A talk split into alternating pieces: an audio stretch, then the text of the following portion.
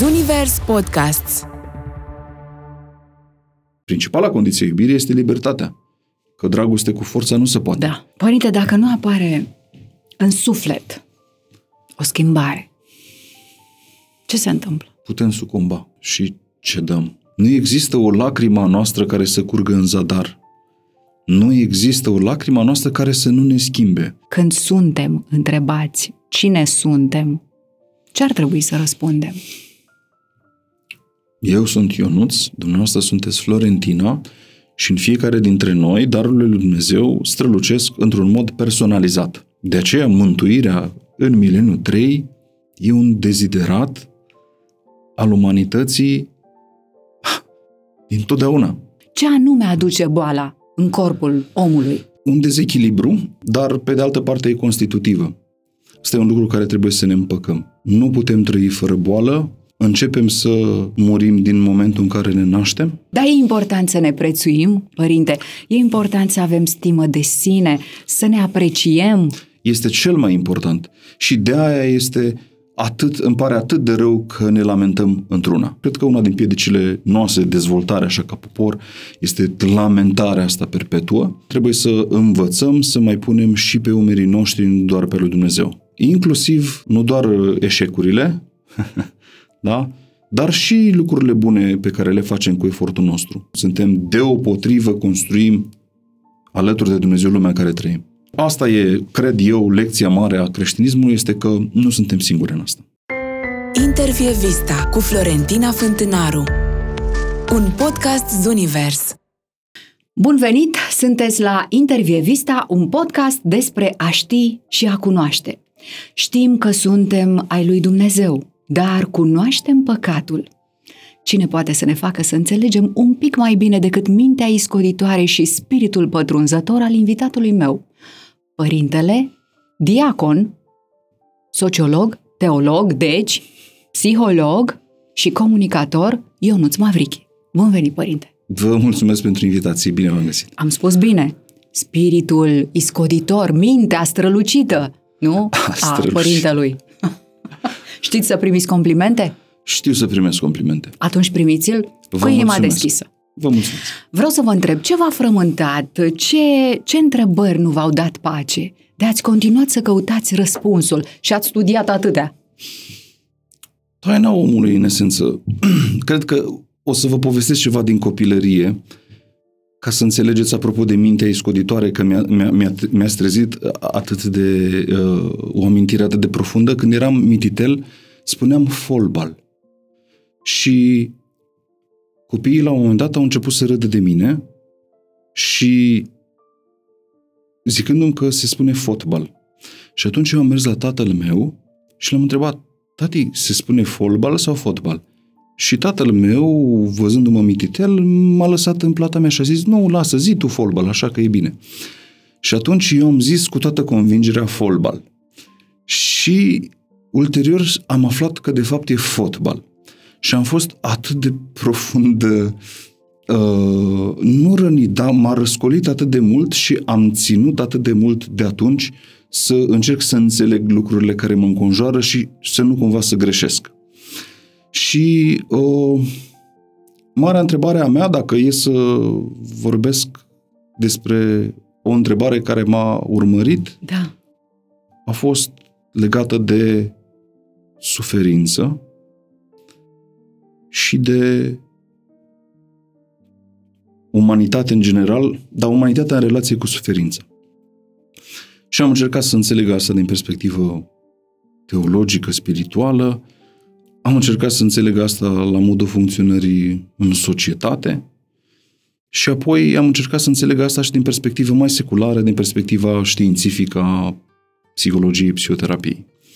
Și uh, nu am un răspuns, dar uh, mă apropii de ceilalți cu destul de multă sensibilitate, iar când nu o fac, că sunt, culme, dacă mă urmăriți pe social media, câteodată sunt foarte acid, că nu mai am răbdare, dar e o aciditate uh, care în spatele ei are, o- are o, cel puțin o înțelegere și o deschidere către celălalt, așa cum ar trebui să o avem toți. Eu sper ca discuția noastră să fie alcalină, părinte. Absolut, absolut. Chiar dacă o să vă provoc, pentru că vreau să știu și noi vrem toți să știm ce anume aduce boala în corpul omului. Un dezechilibru, dar pe de altă parte e constitutivă. Asta e un lucru care trebuie să ne împăcăm. Uh, nu putem trăi fără boală, uh, începem să murim din momentul în care ne naștem, supraviețuirea noastră este de fapt o amânare a morții, fericirea este doar atunci când avem puține clipe de răgaz, când nu suferim și trebuie să cultivăm și să apreciem asta, uh, dar din nefericire asta este condiția umanului așa cum există el, ea, așa cum existăm.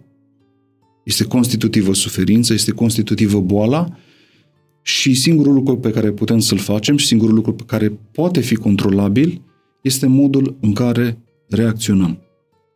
Nu controlăm când vine asupra noastră, deși poate, uh, dacă ducem o viață sănătoasă, dacă ne controlăm alimentația, putem amâna, poate, sau putem evita, poate, într-un mod sau altul, vom suferi. Este un dat. Din nefericire. Este un dat.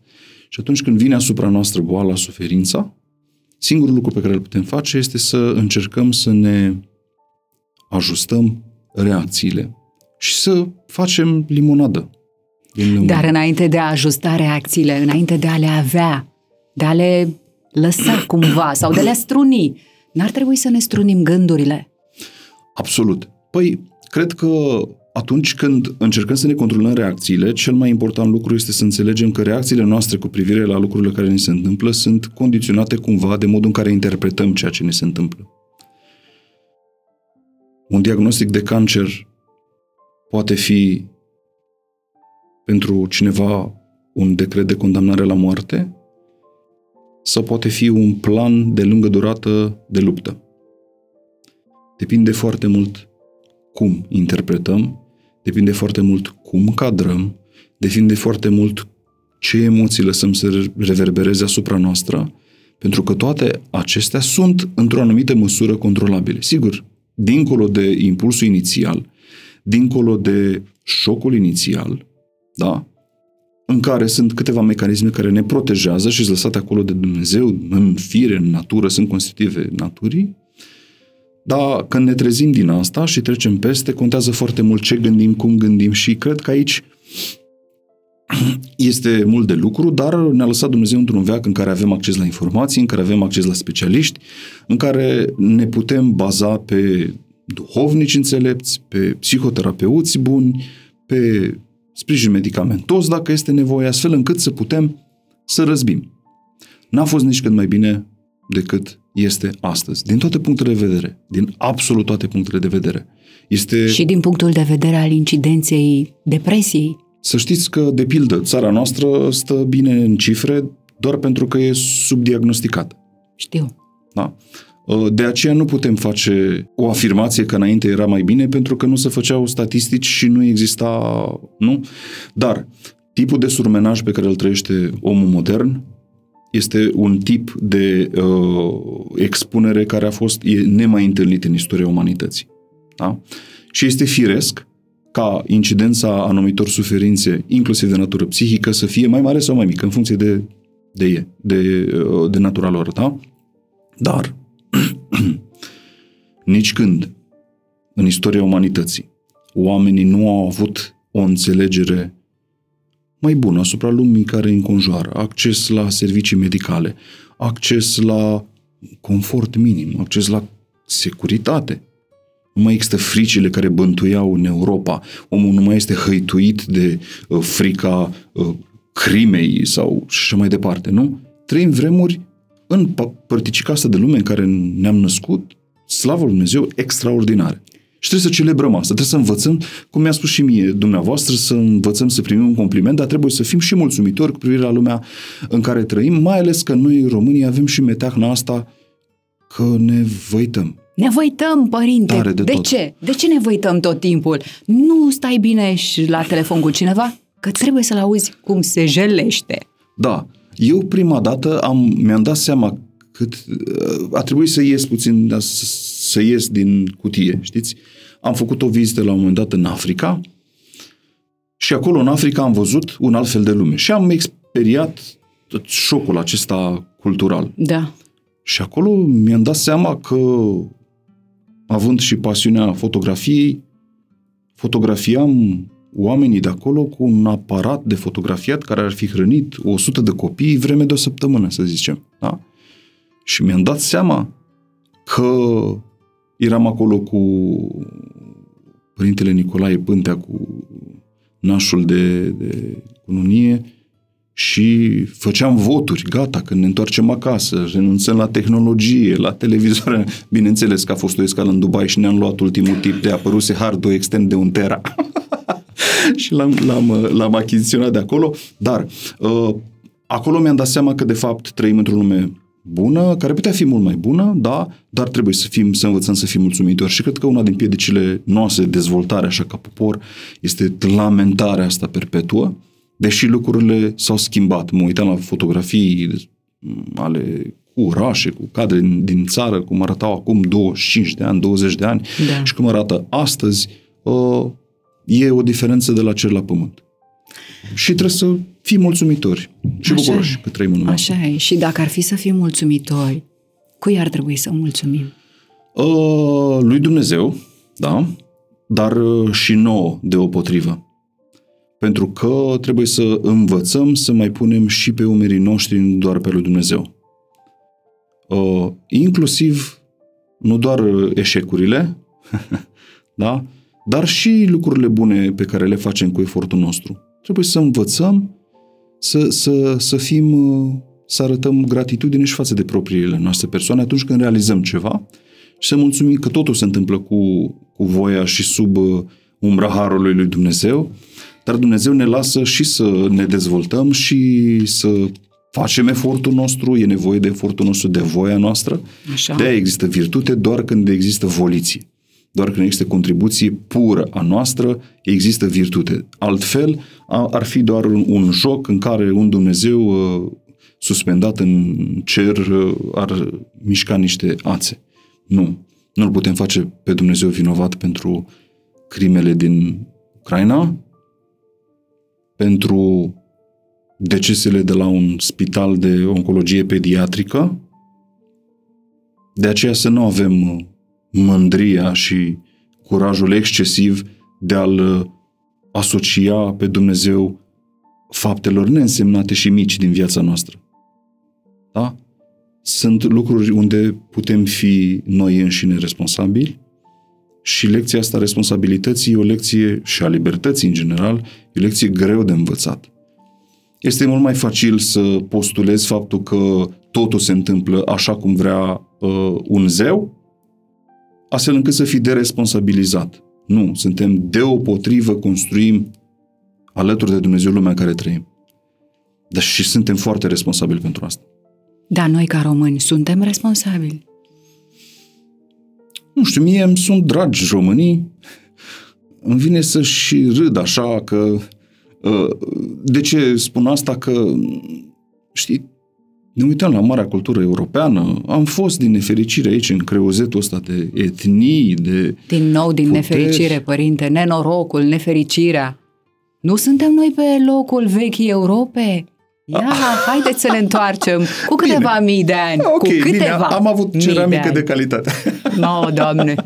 am avut ceramică de calitate, ce pot să spun. Dar, uh, nu suntem buricul pământului, uh, Iisus nu s-a născut în uh, România, nici mari profeți, suntem un popor uh, primitor, bun, cu oameni de calitate, cu genii peste media generală, uh, mă refer la populația generală, dar în același timp cu cea mai mică probabilitate la BAC.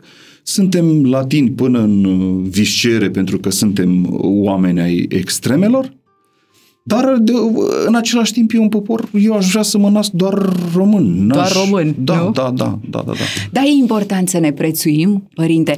E important să avem stimă de sine, să ne apreciem. Este cel mai important. Și de aia este atât, îmi pare atât de rău că ne lamentăm într-una. Nici, niciun proiect mare nu uh, este adus în realitate dacă nu se naște în mintea noastră mai întâi. Deci spuneți că este bine să ne apreciem, să, ne, să avem stimă de sine, să ne prețuim. Și Spuneți să, că e bine. Este că e, esențial. Sau e cel mai mare bine sau că este esențial. Dar în același timp să ne dăm și reala valoare. Adică dacă Corect. facem toate, tot, ce am, tot ce a spus dumneavoastră până acum, dar avem senzația și avem și vreun complex în ăsta mesianic, cădem în cealaltă extremă. Dar nu ar putea să fie o extremă până și zicerea părintelui Cleopa, care spunea Izvorul a toată răutatea și a tot păcatul și rădăcina tuturor răutăților este iubirea de sine, care este iubire nerațională față de trup și este cea mai grea și mai subțire dintre toate patimile care robesc firea omenească.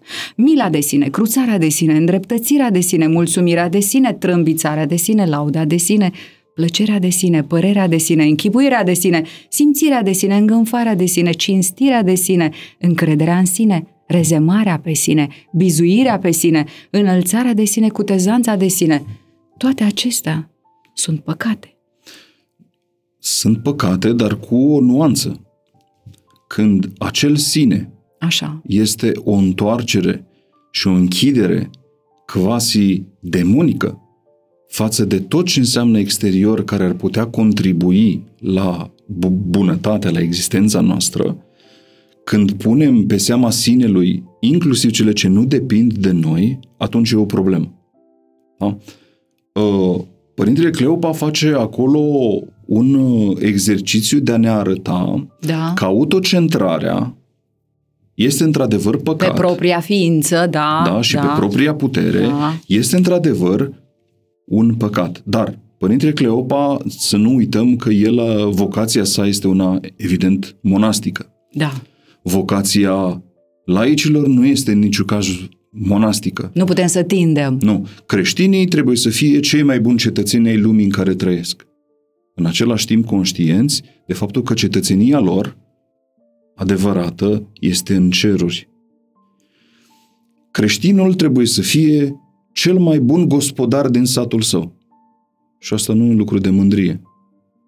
Părintele Cleopa, acolo când descrie tipul acela de autolimitare monastică, se referă la virtuți pe care le practică monahii.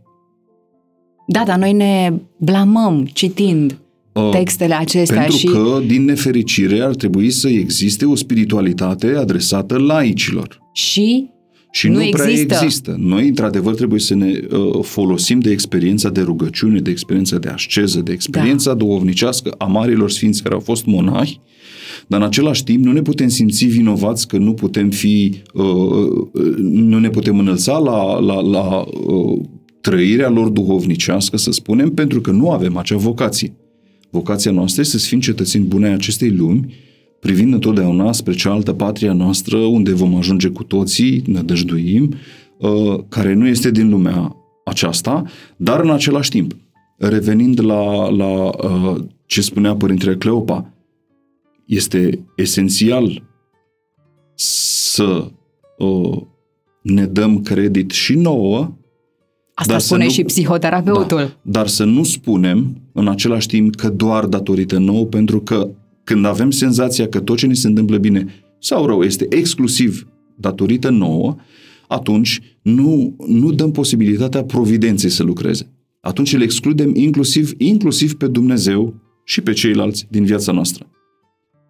De fapt, ar trebui să fie o orientare către sine sănătoasă și deschisă în același timp. Cred că tipul ăsta de echilibru ar trebui să, să îl avem. Ar fi minunat. Ar fi minunat. Și uh, să trăim cu mulțumire și să încercăm să întrupăm în viața noastră, în viața noastră, uh, virtuțile bunătății, așa cum au fost propovăduite de Scriptură, fără să avem viziuni foarte angelizante și foarte escapiste, lumea asta poate fi convertită și poate fi un loc al Harului și al Împărăției lui Dumnezeu cu o singură condiție, să-ți dorești să o schimbi. Dar dacă o urăști și dacă fugi de ea pentru că e demonică și nu știu ce, nu o să o schimbi niciodată. Nu ni s-a cerut nouă și niciodată să fim, uh, cum să vă spun, uh, niște fugiți și scăpătați din lume. Dacă Sfântul Pavel uh, care a reușit să schimbe creștinismul dintr-o mișcare sociologic privind, da? dintr-o mișcare religioasă la o periferie a Imperiului, dintr-o mișcare preponderent rurală, să o fac, să facă din, din, din asta o, uh, o, o mișcare religioasă urbană și universală, astfel încât să poată cuceri un imperiu, da? nu a făcut-o urând lumea. Da. Și sau a afurisind-o. Sau afurisind-o. Ce a făcut-o folosindu-se de mecanismele ei și încercând să o schimbe. Și chiar a putut face asta. Inclusiv, gândiți-vă, marxiștii. Da? Au făcut cercetări. Uh, Karl Kautsky a fost un ucenic, să zicem, al lui Engels.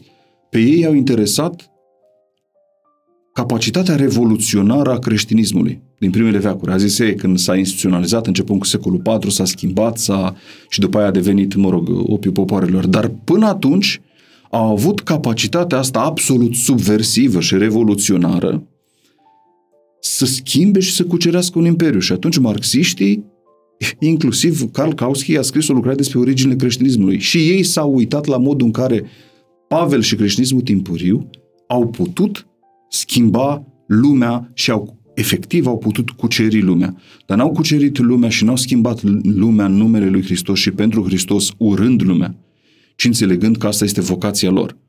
Uh, să fugim de tendințele escapiste pe care ar trebui să le îmbrățișăm dacă devenim monahi. Hmm. Da? da. Dar dacă, dacă nu, devenim. Dacă devenim monahi. Dacă nu suntem monahi, atunci să încercăm să plămădim binele în jurul nostru, să încercăm să facem loc împărăției lui Dumnezeu la birou, la locul de muncă, acasă, în lumea în care trăim. Care este așa cum a rânduit Dumnezeu. Că dacă nu ne rânduia ne nășteam în Bizanț. Sau în vechiul sat românesc, unde probabil murea la o vârstă mai timpurie. Da, și... acum nu avem încotro. Trebuie aici și acum. Chiar și pe TikTok, chiar și pe celelalte da, canale da, de socializare, aici și acum, nu? Nu idolatrizând modele trecute, da. și ratându-ne și pierzând timp valoros și da, inclusiv pe TikTok și pe rețelele de socializare. Dacă o cere, nu, e vorba de vremuri, e vorba de a fi, nu da. știu, poate într-o conexiune, chiar da. dacă nu e neapărat adevărată. Și în sensul ăsta, uitați-vă la, inclusiv la ce face biserica, care, da. cel puțin Biserica Ortodoxă Română, este foarte, foarte adaptată, nu? Are agenție de știri, e prezentă în social media, e prezentă în online, are televiziune, adică comunică cum se comunică astăzi. Că există critici, vor exista întotdeauna. Comunică cum trebuie să se comunice astăzi, dar iubește cum se iubește când? Nu iubește? Poți, nu poți iubi instituțional. Nu poți, nu? dar... Chiar dacă noi asta cerem de la biserică și iubire. Da, dar interacționăm întotdeauna cu părinți da. și interacționăm cu biserica în comunități și atunci acolo este locul iubirii, fără îndoială, nu? Dar face lucrurile astea și o face bine și este criticată biserica, dar să știți că nu are cum să nu fie criticată. Constitutiv carismei este contestarea. Mm-hmm. Da? Nu există posibilitatea să apară un lider carismatic care să nu aducă cu sine contestarea. Dar rămite o instituție care este eminamente carismatică, atunci întotdeauna, în toate veacurile, de la început și până la sfârșitul istoriei, biserica, care nu va fi biruită după promisiunea lui Hristos, va fi contestată. Și vom spune, dar e bine sau rău? Câtă vreme biserica este contestată, înseamnă că există așteptări de la biserică. Există atunci... așteptări, dar și Dumnezeu îngăduie. Că da. dacă da. Dumnezeu n-ar îngădui, nimic din toate astea nu s-ar întâmpla. E adevărat, părinte? Uh, Dumnezeu îngăduie, da, Dumnezeu îngăduie, dar în același timp și noi uh, ne așternem. Nu? Cel mai bine este că există critici, când înseamnă că există așteptări. Când biserica va fi ignorată, când biserica nu va mai reprezenta un subiect, atunci e cel mai trist scenariu. Dar câtă vreme e criticată, înseamnă că știe unde... E ca o inflamație, știți? Când se înroșește uh, mâna noastră, știm că acolo e o problemă și intervenim. Asta poate fi un mod de a, de a privi uh, presa critică. Al doilea mod în care uh, am putea privi presa critică, ca și creștini practicanți, că ne doare când biserica este criticată, este să ne întrebăm dacă critica are obiect. Dacă are obiect, înseamnă că se pot schimba lucruri. Dacă nu are obiect, atunci putem suspecta doar maliciozitate. De multe ori, de nefericire, nu e doar maliciozitate, dar lucrurile se schimbă. Și eu am nădejdea că lucrurile se vor schimba din ce în ce mai mult, astfel încât uh, să devină cu adevărat instituția de care România are nevoie. Vom vedea, părinte. Vom, Vom vedea. vedea. Sigur că da. Suntem toți copiii lui Dumnezeu. Vă considerați, nu? Un copil al lui Dumnezeu. Da. Poate Tatăl nostru să ne țină pe toți sănătoși. E în puterea da. Lui. Și cu toate astea, unii se îmbolnăvesc iremediabil. Poate Dumnezeu să ne țină sănătoși. Da. Dar... Ca orice tată care își vrea copiii sănătoși. E adevărat.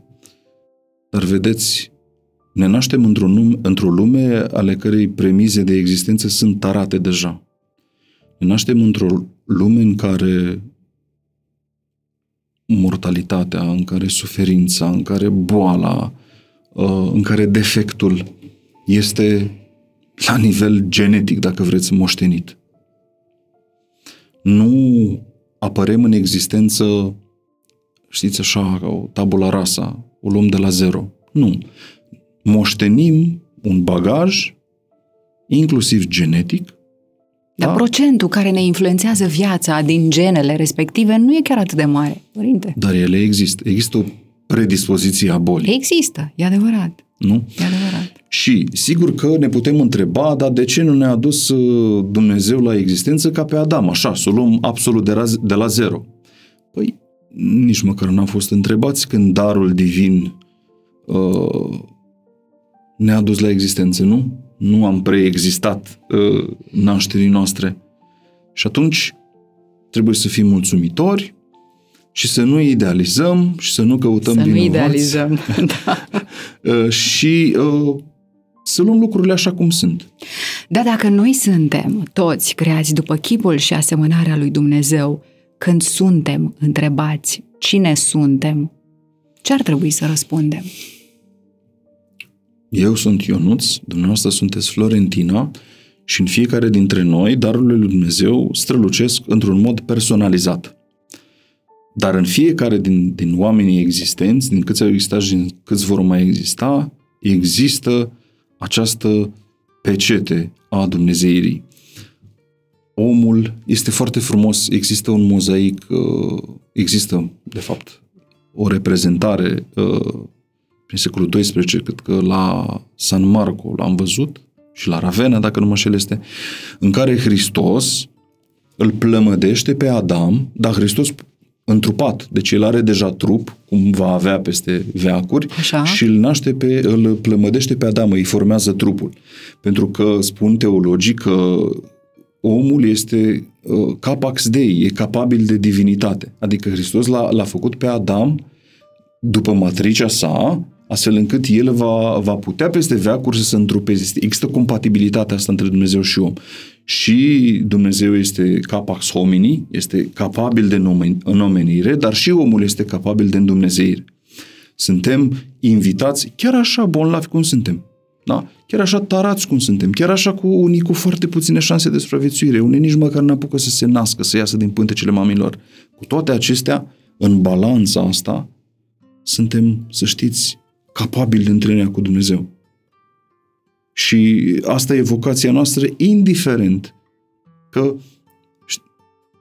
unul dintre modalitățile în care putem privi drama asta a suferinței, la care faceți trimitere și faceți trimitere ca un bun jurnalist ce sunteți într-un mod care cadrează, nu o spuneți, dar există o nemulțumire și e ok să și ridicăm spre cer întrebarea noastră.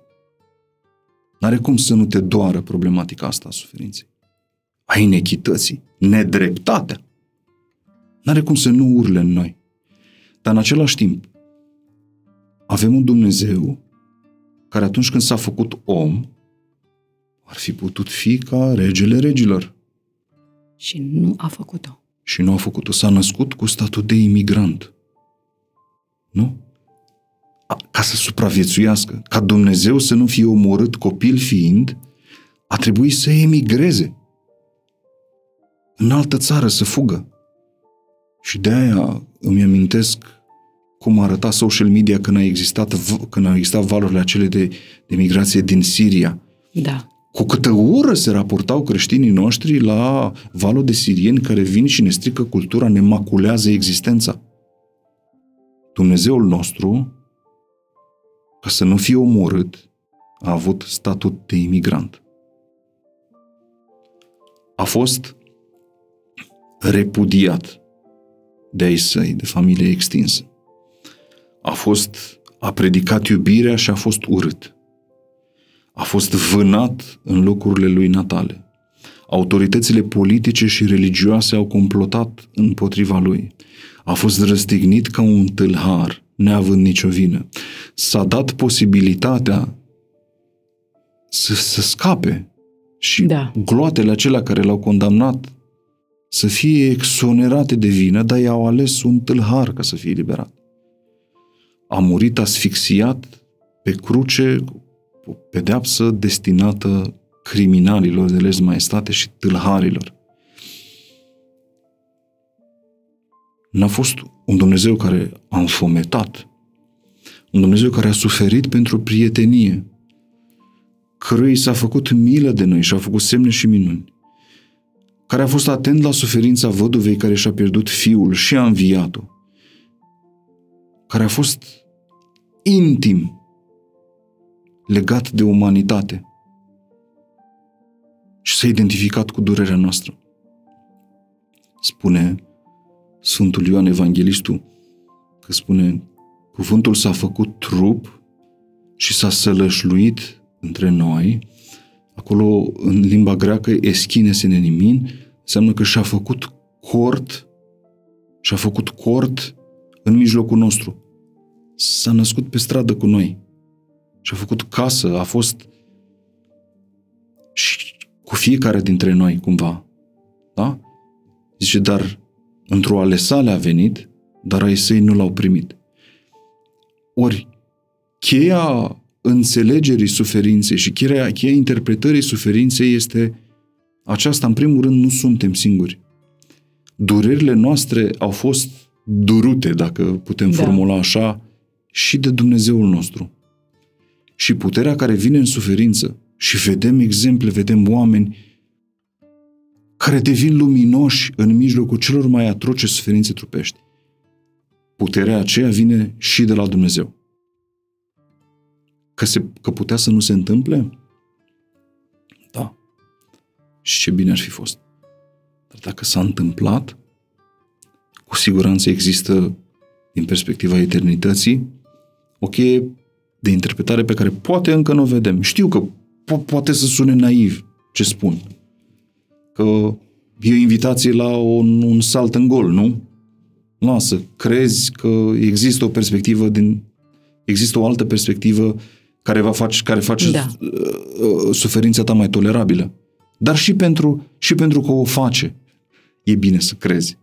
Există, există în sociologie, se, se numește teorema lui Thomas, zice dacă un grup de oameni consideră o, situa- o situație a fi reală, atunci devine reală în consecințele sale. Și dacă nu va fi mai bine, dar ajungi să crezi că va, va fi mai bine, apar consecințe care fac lucrurile să fie mai tolerabile. Hmm. Și din perspectiva asta e bine să ne aruncăm în gol. Și din perspectiva asta există virtute în credință. Dar asta e, cred eu, lecția mare a creștinismului, este că nu suntem singuri în asta. Dar există suferință, da. Dar e crucea noastră. Puterea asta interioară, cum să o dobândească omul? Cum să o creeze, încât să îndure, să îndure și să se ancoreze. E atât de multă suferință. Spuneți noastră, părinte, câți oameni întâlniți, câți oameni vă cer ajutorul, câți oameni simt că nu mai pot. Deși trăim în cele mai bune vremuri și cele timpuri ale omenirii. Da. În ce stă sau în ce constă nevolnicia, vulnerabilitatea, slăbiciunea? O, da, este atât de multă suferință și ăsta e un lucru de netăgăduit. O, cum să se mobilizeze omul? Cum să-și creeze Există, puterea? Cum să se ancoreze? există un parcurs al fiecăruia dintre noi. Există lucruri care pentru unii funcționează, pentru unii nu. Fiecare dintre noi are calea sa, fiecare dintre noi navighează pe traseul lui pe harta aceasta a suferinței. O, suferința ne înconjoară, ea este un dat, nu putem scăpa de suferință. Știu, nu putem scăpa de suferință, într-un mod sau altul suferim. Psihic, trupește, noi, celălalți, sunteți mamă. Vă doare orice durere a fiului dumneavoastră. Și poate o trăiți... Cum să mă împuternicesc, părinte? Că stă și în puterea mea, cu ajutorul lui Dumnezeu. Prima dată și prima dată să lăsați durerea să fie durere. Să o trăiesc. Da. Sunt îmbrățișați. Sunt îmbrățișați. Mamelor care stați și ne ascultați acum. Haideți să mergem pe calea asta. E o cale a vindecării, părinte. E o cale a vindecării. A nega și a fi afectat de întrebări, de ce mi s-a întâmplat, de ce eu, Frământări, contorsionări, zbuciu. odată îmbrățișată, se poate dansa cu durerea. Și îți lași sufletul în voia lui Dumnezeu? Da? Cu foarte Cum multă... să facem asta? Cum să ne lăsăm sufletul în voia lui? Înțelegând că cele care vin asupra noastră și nu sunt în controlul nostru, Așa. da? Nu are niciun sens să ne încărcăm cu responsabilitatea lor, nu are niciun sens să ne învinuim, punând mai multă presiune pe noi, ci lăsăm lucrurile să fie așa cum sunt și înțelegând să întrezărim soarele de dincolo de nori, răsăritul în cel mai adânc dintre întunericuri, da? și binele dincolo de rău, și liniștea dincolo de furtună, și binele dincolo de suferință. Toate episoadele noastre de suferință și înțelepciunea asta o găsim încă din antichitate la filosofii. Când suferința devine mai mare decât putem duce, Da. se termină. Pentru noi. Pentru această viață. Pentru acest trup. Noi, creștini fiind, trăim încredințați că există existență dincolo. Deci, din perspectiva asta, oricum ar fi, este bine. Că e greu de dus suferința? Absolut. Dar câte vreme suntem în viață, înseamnă că putem să ducem. Și asta este, e, un prim, e o primă curea dezlegată spre eliberare. Apoi, încercăm să ne bucurăm de viață în mijlocul suferinței. Știți, când ai un diagnostic uh, cu o boală incurabilă, nu-ți rămâne decât să trăiești alături de boala ta și să continui să fii tu alături de boala ta și să continui să faci lucruri semnificative alături de boala ta, să fii alături de familie împreună cu boala ta, să faci lucruri semnificative pentru tine și pentru ceilalți. Ținând seama de boala ta și te bucuri de fiecare clipă împreună cu boala ta. Asta e cumva supraomenesc, părinte. Așa îmi dă senzația. De aia suntem toți sub, supereroi. Și toți oamenii care trec prin asta și care nu clachează, că din nefericire sunt oameni care sucumbă Da. sub greutatea suferinței. de aia, noi, cei sănătoși, păi, una din vocațiile oamenilor sănătoși, cred eu, Așa. și una dintre virtuțile oamenilor sănătoși, cred eu, să-i căutăm pe cei bolnavi, să avem și noi grijă de ei. Să ne intereseze lucrurile astea. Dar a ne măcina și scandaliza perpetu că ni s-a întâmplat sau că a venit asupra noastră, nu face decât să ne mănânce resursele. și timpul. Doamne, Tu vezi boala mea, știi că sunt păcătos și neputincios, ajută-mă să îndur totul și să-ți mulțumesc bunătății Tale. Bolnavul trebuie să știe că boala pe care Dumnezeu i-a trimis-o este pentru el un bun prilej de desăvârșire. Dumnezeu ne vrea desăvârșiți. Dumnezeu ne vrea desăvârșiți, Da, dar nu omul- aș fi de acord cu ideea Așa. că Dumnezeu a trimis boala. Boala ne se poate întâmpla și genetic. Boala ne se poate întâmpla că n-am fost atenți. Dar nu tot din ceea ce se întâmplă, părinte, este că vrea Dumnezeu, că El îngăduie. Și atunci vă, răs- vă răspund tot cu o întrebare, așa, rabinic. Atunci tot ce se întâmplă rău în jurul nostru e- nu punem tot pe seama lui Dumnezeu? Nu, pentru că Dumnezeu ne-a lăsat liberul arbitru. Păi și dacă Suntem ne-a lăsat, aici cumva... Dacă ne lăsa liberul arbitru, înseamnă că se întâmplă asupra noastră și lucruri bune generate de liberul arbitru Absolut. și lucruri rele generate de liber arbitru. Da. De aceea, Dar Dumnezeu îngăduie. Eu am simțirea asta, că El îngăduie și Păi a, binele fă- și a rău. făcut gestul acesta îngăduitor când ne-a dat libertatea. Da, Aia a fost marea îngăduință. da. Dar de aici începe și istoria noastră, care este o istorie Personală. împreună cu el, dar dacă vrem noi și ne opunem, este o istorie și fără el. Da, așa Da. e. Cred. Și Simt. revenind la, la întrebarea dumneavoastră, dacă Ne vrea Dumnezeu desăvârșiți. Da omul ce vrea. uh, omul ar vrea desăvârșirea, cred că în, și în termenii lui. Clar. Clar. Vrea nu? negociere. Cumva. Acum, sincer. Păi ne-a făcut liber și deopotrivă cu el. Da. Și libertatea înseamnă și posibilitatea să-ți spui părerea, că nu suntem niște momâi care ne predăm libertatea, ci Și rămânem atunci? parteneri de dialog. Și atunci? Cel mai mare risc pe care și l-a asumat creatorul atunci când a creat este să, a, a, a fost acela și un mare risc de a crea o persoană care îi se poate, poate să-i întoarcă spatele, să-i spună nu. Când Dumnezeu ne-a făcut pe noi liberi și a asumat în generozitatea Lui cel mai mare risc, nu? Că putem să-L negăm. Dar totuși a făcut-o și asta e frumusețea și asta e iubirea desăvârșită, pentru că iubirea, una dintre condițiile iubirii, principala condiție a iubirii este libertatea. Că dragoste cu forța nu se poate. Da. Și atunci, ca să fie autentică relația noastră cu El, noi trebuie să fim liberi, noi trebuie să putem pivota. Să fim cu fața spre El sau putem fi autonomi. Da? Dumnezeu ne vrea desăvârșiți. Este adevărat, dar trebuie să fim foarte cu luarea minte la cine definește ce e desăvârșirea. Pentru că dacă întrebați un pusnic, Mm. pentru el desăvârșirea, la desăvârșire se ajunge într-un anumit mod. Dacă întrebați un sfânt uh, dintr-o cetate cu familie, da? desăvârșirea, calea desăvârșirii este cu totul alta. Și atunci? Suntem chemați să ne descoperim calea. Pentru că odată cu aducerea noastră la existență, se deschid pentru noi un infinit de căi.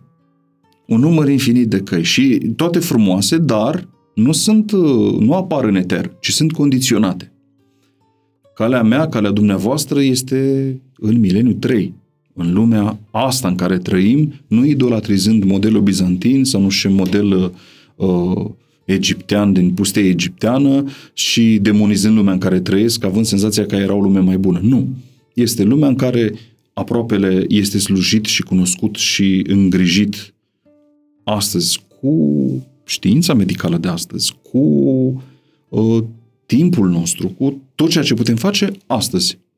Dumnezeu, cred sincer cu tărie că poate fi descoperit și este la fel de prezent astăzi, cum a fost prezent în uh, toată istoria, cum a fost prezent în viețile sfinților, cum a fost prezent în viețile creștinilor, din creștinismul timpuriu, astăzi, acum, uh, schimbând lumea asta.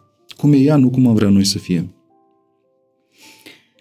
Părinte, dacă nu apare în suflet o schimbare, ce se întâmplă?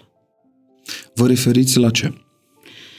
În momentul în care apăsarea, neputința, tot ce e mai rău, că gândurile astea întâmplătoare, care ne populează zilnic, nu ne trag decât în jos. Da. Dumnezeu îți dă, dar nu-ți bagă în traistă. Spune o vorbă românească. Foarte Dacă corectă. nu apare schimbarea în suflet, dacă nu o facem, Putem sucumba. vedem asta. Se Da. întâmplă. Zilnic aflăm. și cedăm în moduri nedemne de noi, dar demne de înțeles. Și cu toate astea, omul nu face schimbarea în suflet și îl judecă în continuare pe Dumnezeu. Îl judecă.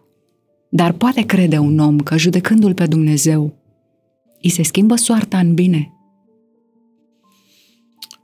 Iacob s-a luptat cu îngerul. Sfinții au dobândit îndrăzneală. Am fost chemați să purtăm un dialog, în rugăciune, dar dialog cu Dumnezeu. Greutățile noastre trebuie spuse Lui. Învinuirile noastre trebuie discutate cu El. Dacă îl învinuim vreodată pe El sau să naște noi gândul ăsta, trebuie spus. Da, dialogul ăsta e un dialog care schimbă. Uh, e un curaj să mergi la liturghie în care prin acel ritual sacru să te bucuri de promisiunea lui Isus, că va fi inclusiv trupește cu noi până la finalul istoriei, și să mergi cu aceste întrebări și dureri și frământări la potir și să lași să te schimbe. Că în niciun caz toate lucrurile astea nu rămân neascultate sau neauzite. Nu există o lacrimă a noastră care să curgă în zadar. Nu există o lacrimă a noastră care să nu ne schimbe. Fie că e dată de părere de rău, fie că e dată de suferința zdrobitoare, fie că e dată de mânie, mânie împotriva noastră, a celorlalți, a cerului, habar nu am. În orice mod, dialogul cu Dumnezeu te schimbă. Pentru că câtă vreme e un dialog cu Dumnezeu, ești în proximitatea Lui. Sănătatea șubrezită poate să șubrezească mântuirea? Ce mai înseamnă mântuirea în 2023, părinte? Mântuirea în 2023 înseamnă ce a însemnat dintotdeauna. O împlinirea vocației omului. De aceea a fost omul adus la existență să se bucure de o fericită existență veșnică împreună cu Dumnezeu. Și e un lucru pe care l-am dorit cu toții. Că dezbatem aici, stăm de vorbă de ceva vreme despre suferință și despre condițiile existenței, deplângând cumva în modul în care punem problema faptul că nu e bine, dar spunând din tot, din tot sufletul că ne-am dorit să fie bine. Eu cred cu tărie în această promisiune a lui Dumnezeu că vom duce o existență fericită. O, de aceea, mântuirea în mileniul 3 e un deziderat al umanității din totdeauna. Nu s-a, nu s-a Nu s-a schimbat, schimbat date, nimic. datele, datele Da. fundamentale. Și e relevant să ne luptăm, și e relevant să fim pregătiți, e relevant să înțelegem că împărăția lui Dumnezeu, cum a promis de altfel Iisus, se poate naște și o putem pregusta de aici și că binele se naște în jurul nostru aici și că ne-a chemat să fim părtași acestui proiect al împărăției, nu să dăm naștere împărăției în jurul nostru, până El va veni să ducă ultima biruință, că mai e o biruință de dus împotriva mortalității, deci implicit a bolii. Știți, Sfântul Pavel ne învață că trăim acum în intermețul ăsta al, al, al tramei mântuirii. A venit Isus, a inaugurat împărăția, ucenicii lui au rămas în lume să, ca prin fermentul pe care îl reprezintă să schimbe, să dospească lumea, o lume care în aparențele ei exterioare nu se schimbă, e plină de moarte, de răutate, de suferințe, de război, de cancer, de boală. Dar cu toate astea există o armată luminoasă care știe că nu se termină totul aici și Isus ne-a promis că la finalul istoriei, după ce ne vom- vom fi făcut și noi treaba, va reveni în mijlocul nostru, vii și morți deopotrivă, să ducă bătălia finală pe care noi nu o putem câștiga. Și bătălia finală e împotriva morții. Și dacă e împotriva morții, atunci e împotriva suferinței și a bolii, când toate acestea se vor fi terminat. Când condițiile acestea pe care le deplângem ale existenței noastre se vor fi terminat. Va exista un moment în care vom fi răzbunați de fiecare lacrimă pe care am dus-o, de fiecare mm. oftat pe care l-am avut, dat de suferința noastră sau a celorlalți. Și vom înțelege, poate atunci înțelepțiți, la final, până la urmă, de ce a fost nevoie și care a fost costul libertății. Deci nu dă Dumnezeu o cruce mai grea decât putem duce. Asta ne promite și Sfântul Pavel și scrie în Scriptură. În niciun caz, nu. Și mai e frumos să știți că crucea are două brațe. Și ca să o cari singur, trebuie să te bagi sub un braț. Dar sub celălalt, noi credem și mărturisim că sub celălalt braț e Dumnezeul nostru care știe ce e suferința, care nu stă în ceruri impasibil cu niște ațe de mâini și face lucrurile să se întâmple, al cărui fiu a murit însângerat pe cruce. Și a știut durerea de tată, dar a știut că atunci când și-a trimis fiul să devină unul dintre noi, s-a întâmplat o chestie extraordinară pe care ne explică Sfântul Pavel. Dacă Isus a devenit unul dintre noi, El a devenit frate al nostru. Dacă a devenit frate al nostru, noi am fost înfiați de către Tatăl. Nu? Și dacă am fost înfiați de către Tatăl, spune Pavel, că suntem părtași la aceeași moștenire ca fiul său. Și atunci moștenirea fiului este împărăția cerului. Și atunci noi avem vocația asta filială și nu suntem singuri în suferință.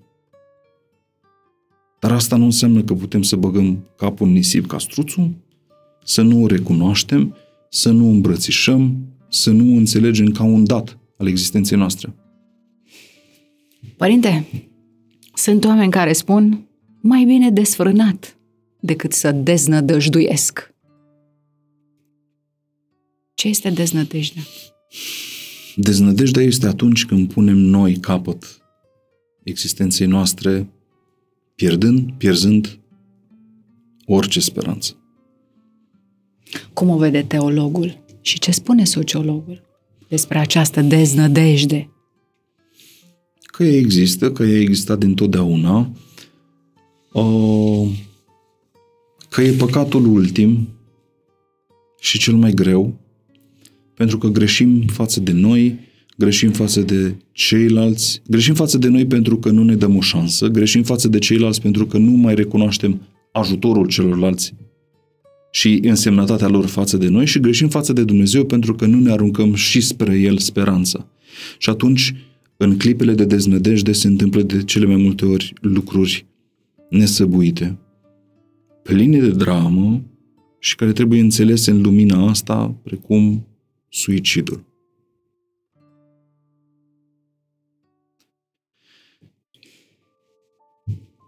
Mai bine desfrânat decât deznădăjduit, din desfrânare îți revii. Din deznădăjduire există posibilitatea să nu-ți mai revii. De aceea există chemarea asta la speranță care e perpetuă. În creștinism și în celelalte religii. Deznădejdea cheamă întunericul asupra ta. Au fost vremuri când depresia era subevaluată. Era considerată o răceală a sistemului nervos. Melancolie. Da, da, da. A devenit atât de important și atât de luată în serios. A studiat, nu? Da. Când v-ați pregătit să deveniți psihoterapeut, a studiat despre depresie. Da. Și m-am bucurat să găsesc preocuparea pentru această suferință psihică încă din cele mai uh, vechi timpuri. Și preocuparea asta nu a lipsit nici din uh, rândul uh, părinților pustiei. Așa? Da. Da, da, da, da. da.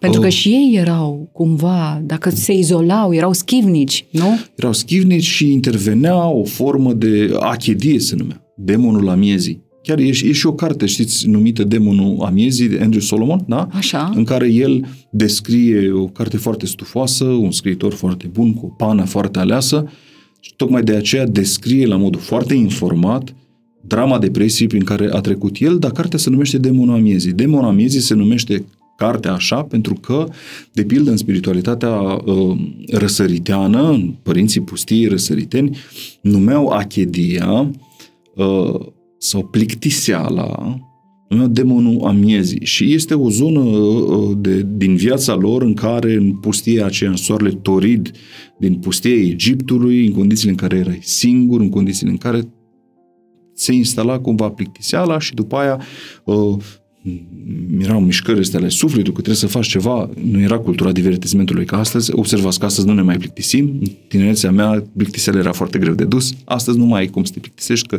imediat ai pus una pe telefon și așa mai departe. Dar melancolia aceasta, achedia instalată pentru multă vreme, te putea arunca în deznădejde. De fapt, era un, un pas premergător deznădejdii. Astăzi vorbim despre depresie. Da? Da. Uh, și ratele de incidență ale depresiei sunt crescute și morfologia depresiei este foarte uh, diversă. Uh, vorbim foarte ușor din nefericire despre depresie, în sensul că este o stare sufletească prin care, fără excepție, fiecare dintre noi a trecut. Diferența o face recurența, intensitatea Da. Uh, și alte criterii conexe care fac o depresie să încadreze într-o zonă clinică sau nu. Dar cert S-a este că... insinuat în viața dumneavoastră? Ați simțit-o? Da. Cum apare? Absolut.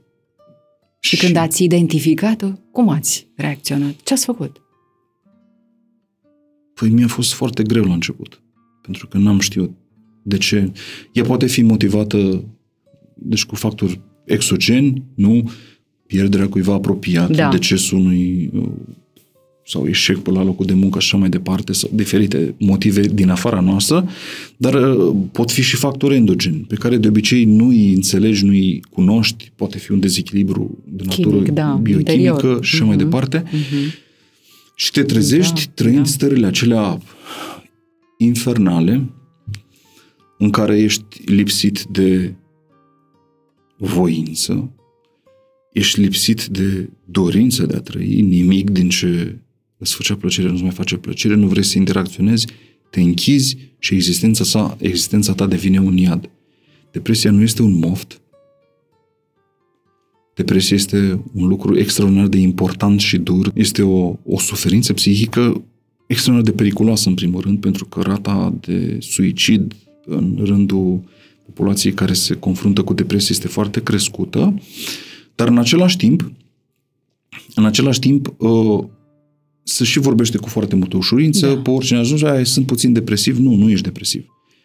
Treci, treci prin niște stări, a fi uh, diagnosticat cu depresie presupune un set Mhm. clar de criterii pe care ar trebui să Da. le îndeplinești, dar asta nu înseamnă că, și aici n- n-aș vrea să bagatelizez, uh, ce ar trebui să facem noi? Ar trebui să avem o preocupare uh, pentru o disciplină și o autodisciplină de igienă mentală. Ne îngrijim de trup, ne spălăm dinții, ne spălăm corpul, mergem la doctor, facem profilaxie, dar de sufletul și de trăirile nos- noastre și de emoțiile noastre nu ne prea îngrijim.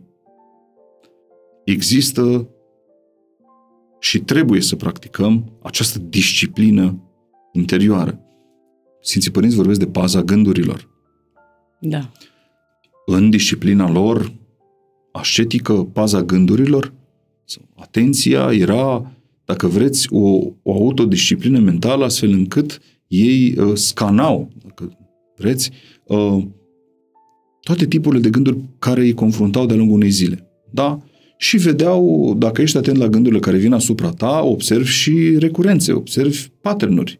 Și apoi mergeau și discutau cu, cu părintele îmbunătățit, cu părintele care avea experiență, cu uh, duhovnicul lor, da? discutau uh, aceste tipare de gânduri care revin asupra lor și părinții îi învățau cum să lupte cu gândurile și așa mai departe.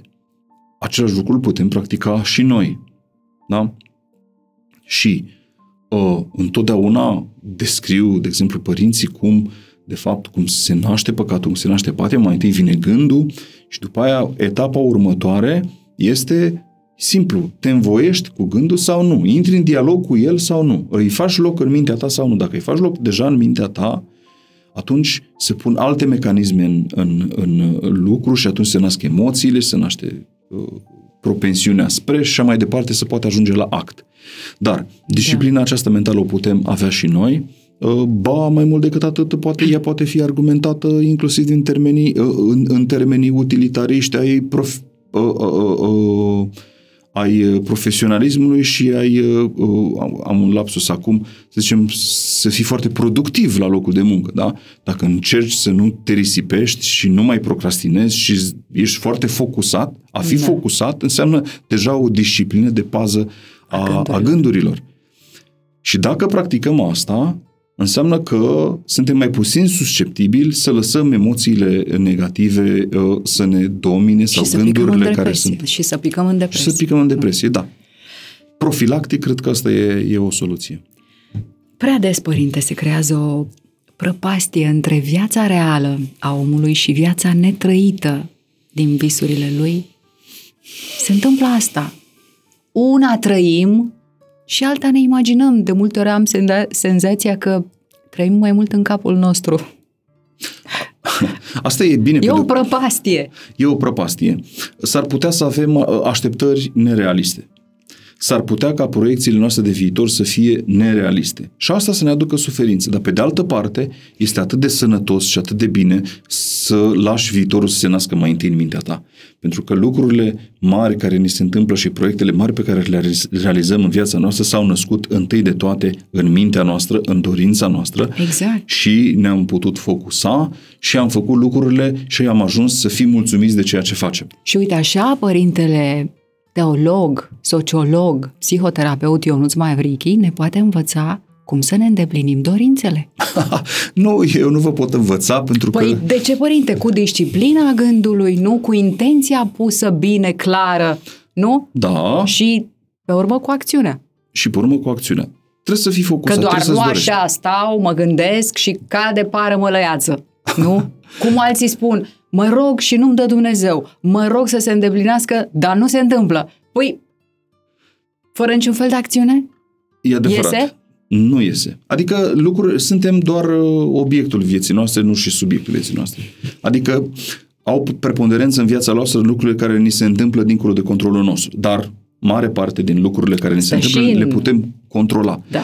Dar și aici e, e ispita, să zicem, pericolul, pentru că trăim într-o lume în care eurile noastre sunt super gonflate, în care fiecare speaker motivațional ne dă senzația că uh, suntem supermeni da. și atunci noi chiar credem și avem așteptări nerealiste și atunci mai rău ne facem pentru că atunci când ne se împlinesc suntem dezamăgiți și mai departe.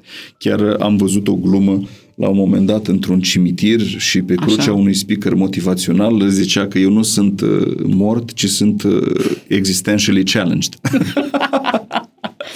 oh, că el vedea moartea ca pe o oportunitate. adică, ce vreau să spun este că trebuie să fim cumva și realiști. Mm. Și firești până da, la urmă. Adică... Da, da. Părinte, spunem cuvinte pioase, din nou, ajungem aici. Despre prezența lui Dumnezeu. Dar credem noi cu adevărat, și aș vrea să insistați, deși ne repetăm, credem noi cu adevărat că ceva bun se va întâmpla dacă noi nu facem nimic? Spunem cuvinte pioase. Nu? O, da. Păi și dacă nu facem nimic, se întâmplă ceva bun? Nu. Cred că se poate întâmpla ceva bun dacă nu facem și noi nimic, dacă nu ne mișcăm și sunt sigur că întotdeauna, cum spune uh, un părinte drag mie, uh, Dumnezeu întotdeauna pune umărul. Dacă tu nu vrei să muți nimic, El ar pune umărul, dar n-are la ce dacă tu nu-ți definești un proiect de viață, dacă tu nu-ți definești un proiect de viață spirituală, dacă tu nu-ți definești ce vrei să faci, dacă, în relație cu uh, job, cu familia, cu habar n-am, orice proiect de viață pe care poți să-l ai. Dacă tu nu ai un proiect, Dumnezeu nu are la ce să pună umărul. Și e trist.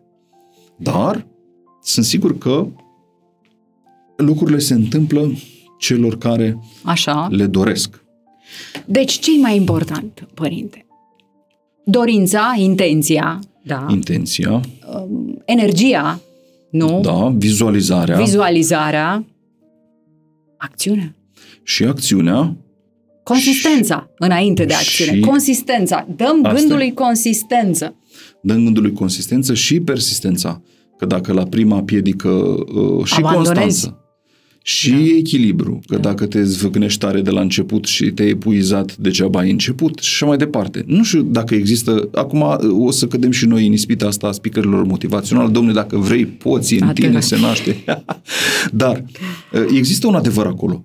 Păi există, cum Există să... un adevăr acolo că orice proiect trebuie să se nască mai întâi în mintea ta, trebuie să-l vizualizezi, trebuie să setezi termeni raționali, uh, inclusiv în privința suferinței și a bolii, ca să revenim la, Da. la tema noastră. Uh, trebuie să ai tăria și bărbăția, dar nu uh, formulată ca virtute, da? Trebuie să ai curajul și tăria de a te așeza și la modul cel mai rațional și cel mai echilibrat de a face o diagnoză a stării în care te afli, de a vedea parametrii care pot fi schimbați și odată făcută această diagnoză, de a crea împreună cu starea în care te, te afli, de a crea proiectul de viitor. Dar eu vă întreb, pentru ce categorie de public credeți că ne adresăm noi acum? Câți dintre cei care ne ascultă înțeleg mesajul? Știți că aveam o dilemă. Ani de zile am stat cu ea în mintea mea și mă frământa. Până profesorul Dulcan mi-a spus, Florentina, mesajul există, dar nu e pentru toată lumea. Cel puțin nu în momentul în care poate lansezi discuția, lansezi povestea. Atunci când citim un text, în primă instanță, el nu ne transmite intenția autorului, ci evocă în noi Da, un set predefinit de experiențe, de interpretări pe care le avem. Prima Pe dată care le ne deținem. lecturăm, Da. le, ne lecturăm Da. pe noi, pe noi. deși citim un text în afara noastră. Da. Mesajul dumneavoastră ajunge la un public și trezește în public, întâi de toate, experiența proprie, modul propriu de interpretare. Bun. În funcție de asta, există compatibilități sau incompatibilități.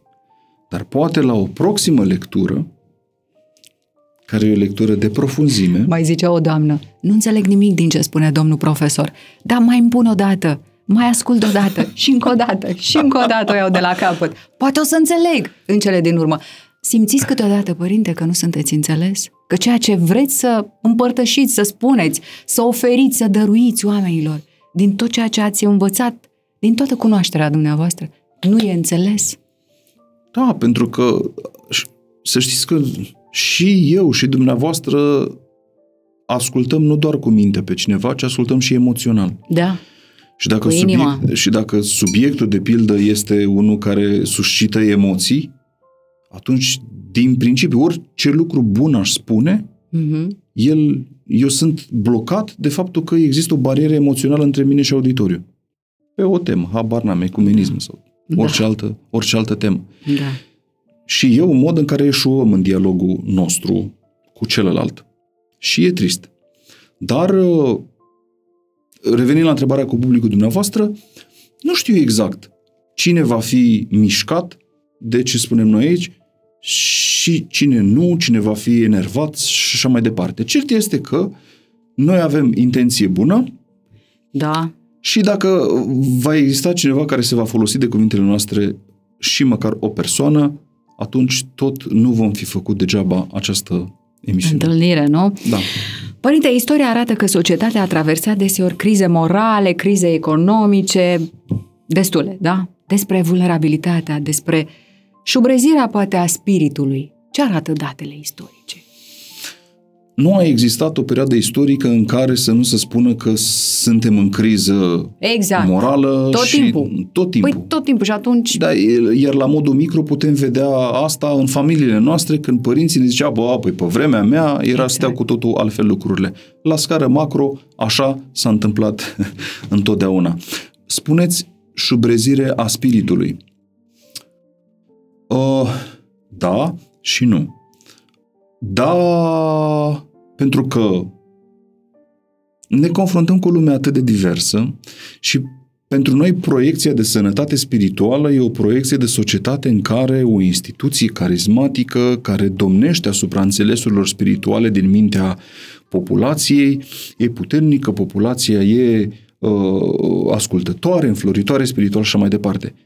Un mit. Nu a existat un moment istoric în care să se fi întâmplat asta. Mai bine că acum n-am fost niciodată mai alfabetizați religios în toată istoria creștinismului românesc și a creștinismului în general, nu am fost mai alfabetizați religioși ca acum. Niciodată nu ne-am pus, gândiți-vă că până acum câteva sute de ani, 5% din populație știa să scrie și să citească. Da? Deci suntem foarte bine. Pe de altă parte, pe de altă parte, trăim, nou sociologia se naște ca și știință, unul dintre miturile fondatoare ale sociologiei ca știință este uh, teoria secularizării, care postulează că cu cât devine mai uh, modernă o societate, cu, cu atât ea devine mai puțin spirituală. Nu. Și s-au făcut profeții foarte îndrăznețe cu privire la momentul în care creștinismul va fi dispărut cu totul de pe continentul european. Și ghiciți ce? Nu s-a întâmplat asta. Presupozițiile teoriei clasice ale secularizării nu s-au verificat. Și uitați-vă de pildă la țări moderne precum America, unde indicele de religiozitate e același ca în Iran. Sigur că arată difer, diferit peisajul religios din America față de peisajul religios din Iran. Dar chiar și în polimorfismul ăsta religios american există efervescență. Căutarea spirituală de orice tip ar fi ea, este și ea constitutivă umanului. Ne naștem până la urmă ca un ghemotoc de carne dar care în mijlocul minții sale are un semn de întrebare. Cred că dacă e să avem un semn de uh, punctuație Așa. caracteristic omului, în opinia mea este da. semnul de întrebare. Și pentru că e constitutivă întrebarea, e constitutivă chestionarea, atunci e constitutivă naturii umane și căutarea sacrului, căutarea spiritualului.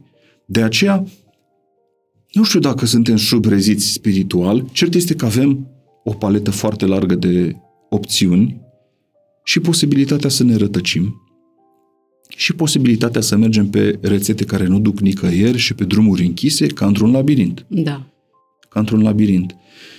De aceea e important să știm pe cine ne alegem sfătuitori, e important să știm pe ce rețetă duhovnicească, dacă vreți, mergem, pe ce mărturii ne bazăm, de aceea, știți, avantajul vieții spirituale dintr-o, din biserica noastră este că avem experiența spirituală, duhovnicească a marilor sfinți, a atâtor sute de ani și mii de ani de creștinism trăit și asta ne încredințează pe noi că e o cale safe.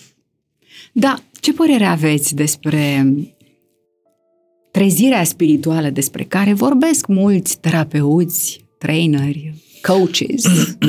da. Există o mișcare foarte interesantă uh, care se întâmplă în deosebi în a doua jumătate a secolului 20 și e un lucru care trebuie subliniat. O, psihoterapia și psihologia ca știință se naște de la, plecând de la premise, bineînțeles, absolut seculare, ba mai mult decât atât, a existat foarte multă vreme, dacă vreți, o, un război moștenit până astăzi, că veți găsi foarte mulți preoți care vorbesc foarte urât de, foarte urât de psiho, psihoterapeuți și veți găsi la fel foarte mulți psihoterapeuți care privesc condescendent pe preoți și spun că, mă rog, uh, nu se pricep la ceea ce fac. Însă, uh, foarte interesant că există o deschidere extraordinară din partea școlilor. Extraordinar de multe școli și tradiții psihoterapeutice. Există o deschidere către zona spirituală, către zona religioasă. De ce? Pentru că, evident, uh, când în ședințele de psihoterapie vine un client care este practicant religios, unul dintre resorturile lui de care te poți folosi în însănătoșirea lui este cel spiritual. Dacă te poți folosi de resorturile lui spirituale, să-l poți încuraja și ghida să-și cultive viața duhovnicească, trebuie tu însuți să fii cel puțin informat. Ideal ar fi să fii și practicant ca să-l poți ghida. La fel cum există și riscul ca tu, dacă ești practicant, să încerci să-ți impui viziunea religioasă cu privire a ta da. asupra clientului, ceea ce nu trebuie, trebuie evitat. Da? Dar trăim această deschidere, apropo de trezirea spirituală și da, întotdeauna a existat un recul, știți, după pozitivism s-a născut romantism, ca și curent literar, da? Uh, trăim o lume în care, care vrea să ne arate că, domne, Uh, explicația existenței noastre rezidă numai în noi, în genele noastre, în evoluție și așa mai departe. În mintea noastră, în părinte. Mintea noastră, se dar, pare că e cea mai puternică forță din univers, mintea omului. Dar care cul va veni întotdeauna o respiritualizare. Și... O respiritualizare. Da, adică evoluția e sinusoidală, nu? Uh, după, uh, să spunem, frâna pusă agresiv și criminal, de foarte multe ori, să spunem, de regimul comunist cu privire la viața spirituală, apoi a existat un recul după Revoluție. Și acum, cum e? Ce sentiment aveți că trăim? Ar trebui să învățăm să ne prețuim libertatea, ar trebui să renunțăm la retorica vai ce am pățit și să fim uh, despăgubiți că noi și mărturia istorică și să ne privim la noi înșine, să, înțele- să ne înțelegem vocația și să vedem ce putem face cu adevărat în condițiile libertății. Să fugim de ispite uh, totalitare. Ca de exemplu? Păi uh, să nască tendințe politice totalitare, inclusiv în condițiile libertății din țara noastră, și apelează la resorturi pe care biserica le uh, cultivă, cum e naționalismul, și atunci asta e o ispită. Și să fim suficient de maturi să înțelegem că s-a mai încercat odată cu mișcarea legionară mariajul între naționalism și creștinism. Să înțelegem să nu cumva să cădem în, în, uh, în ispita asta, dar Istoria se repetă. Știți cum e? Da. Dacă da. nu avem atenție la asta... Istoria se poate repeta, se într-adevăr. Poate repeta. Însă, trebuie să descoperim ce putem face. Și noi, ca instituție, trebuie să vedem ce putem face cu adevărat pentru lume și pentru împărăție. Dar, părinte, trezirea spirituală despre care vă spuneam, care duce la conștientizarea propriului eu, la transformarea mentală profundă, ați văzut astfel de rezultate? Fiecare creștin împlinit este un eu transformat. Fiecare depășire a obstacolelor, patimilor din viața noastră este un eu curățat. Demersul spiritual propus de, spre desăvârșire. Spre desăvârșire de spiritualitatea răsăriteană, creștin-răsăriteană, este acesta. Un eu perpetu curățat, care se raportează corect la sine și își vede limitările, cum spunea Părintele Cleopa, că de aceea, dacă te raportezi greșit la sine și pui doar asupra ta meritele, atunci tu nu mai ai nevoie de uh, progres. Și atunci tu ești închis. Și atunci, da, e un păcat capital. Dar dacă rămâi deschis și ești rațional și pleci de la premisa că ai nevoie, nu că uh, ești de plin și autosuficient. Nu, da. niciodată nu, nu, nu ți ești suficient nici măcar ție, că dacă rămâi doar tu cu tine însuți, sucombi. Nu ne suntem suficienți și avem nevoie de mai mult, avem nevoie de mai de celălalt avem nevoie de dragoste, avem nevoie să proiectăm, avem nevoie să muncim, avem nevoie de Dumnezeu. Părinte, sunt lucruri de neînțeles pe care Dumnezeu le îngăduie și noi suntem martori direcți și indirecți. Da. Locul de unde a început creștinarea poporului rus este Lavra Pecerska sau Lavra Peșterilor. Sfinții ce s-au nevoit între cele două mari lavre, urma Maicii Domnului, izvoare tămăduitoare, peste o sută de moaște întregi de sfinți bineplăcuți lui Dumnezeu și câte alte taine ascunse. Urma Maicii Domnului rămasă imprimată pe stâncă încă din anul 1240, când se crede că Maica Domnului s-a arătat aici într-o pară de foc. Și cu toate astea, țara e în război. În lavre nu e pace, ci tulburare. Dumnezeu îngăduie. Și a întors fața Dumnezeu? Ar trebui să mă substitui lui Dumnezeu să răspund la întrebarea aceasta, dar nu pot să nu spun că am fost oribilat de modul în care Patriarhul Chiril a putut predica, a putut susține, a putut încuraja lucrurile abominabile care se întâmplă acolo. Știți că dincolo de partea aceasta frumoasă pe care am încercat să o subliniem împreună în această discuție, există și o parte monstruoasă a umanului. Dincolo de boala care sau suferința care vine asupra noastră pentru că vine asupra noastră, mai există partea monstruoasă a răului pe care ne-l facem singuri sau îl facem altora singuri. Rămânem dincolo de progresul nostru, dincolo de progresul nostru tehnologic, dincolo de etapa istorică în care am ajuns, dincolo de uh, părerea noastră despre sine, rămânem și umanitatea rămâne posesoarea unei laturi monstruoase. De aceea, a te referi la sine ca autosuficient poate fi monstruos. A te privi pe tine doar ca referință poate fi monstruos. A ajunge la concluzia că pentru un diferent sau altul există justificare pentru crimă, înseamnă că încă mai există monstruositate în natura umană și de aceea e nevoie de spiritualitate. În parcursul nostru istoric, de curățare, de împlinire, de săvârșire. Demonii cei mai mari cu care luptăm sunt cei care vin din noi.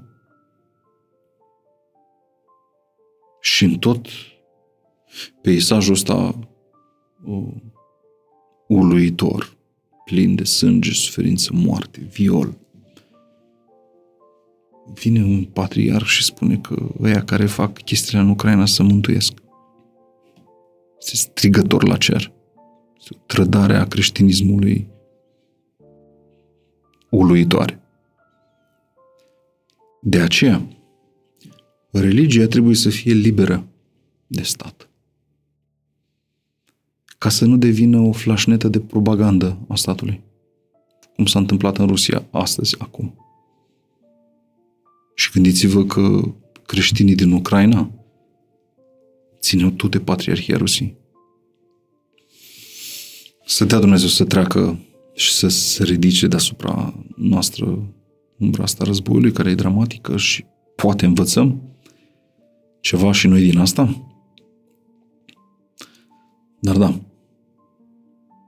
s-a întors discuția cu totul. Există și o latură monstruoasă a umanității.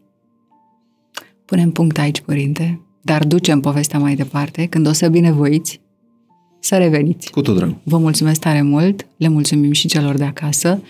Ați fost la Intervievista, un podcast despre a ști și a cunoaște. Sperăm noi ca mesajul părintelui să fie atins acolo acele puncte nevralgice și să fi răspuns la acele întrebări stăruitoare. Mulțumim, pe curând! Toate cele bune! Zunivers Podcasts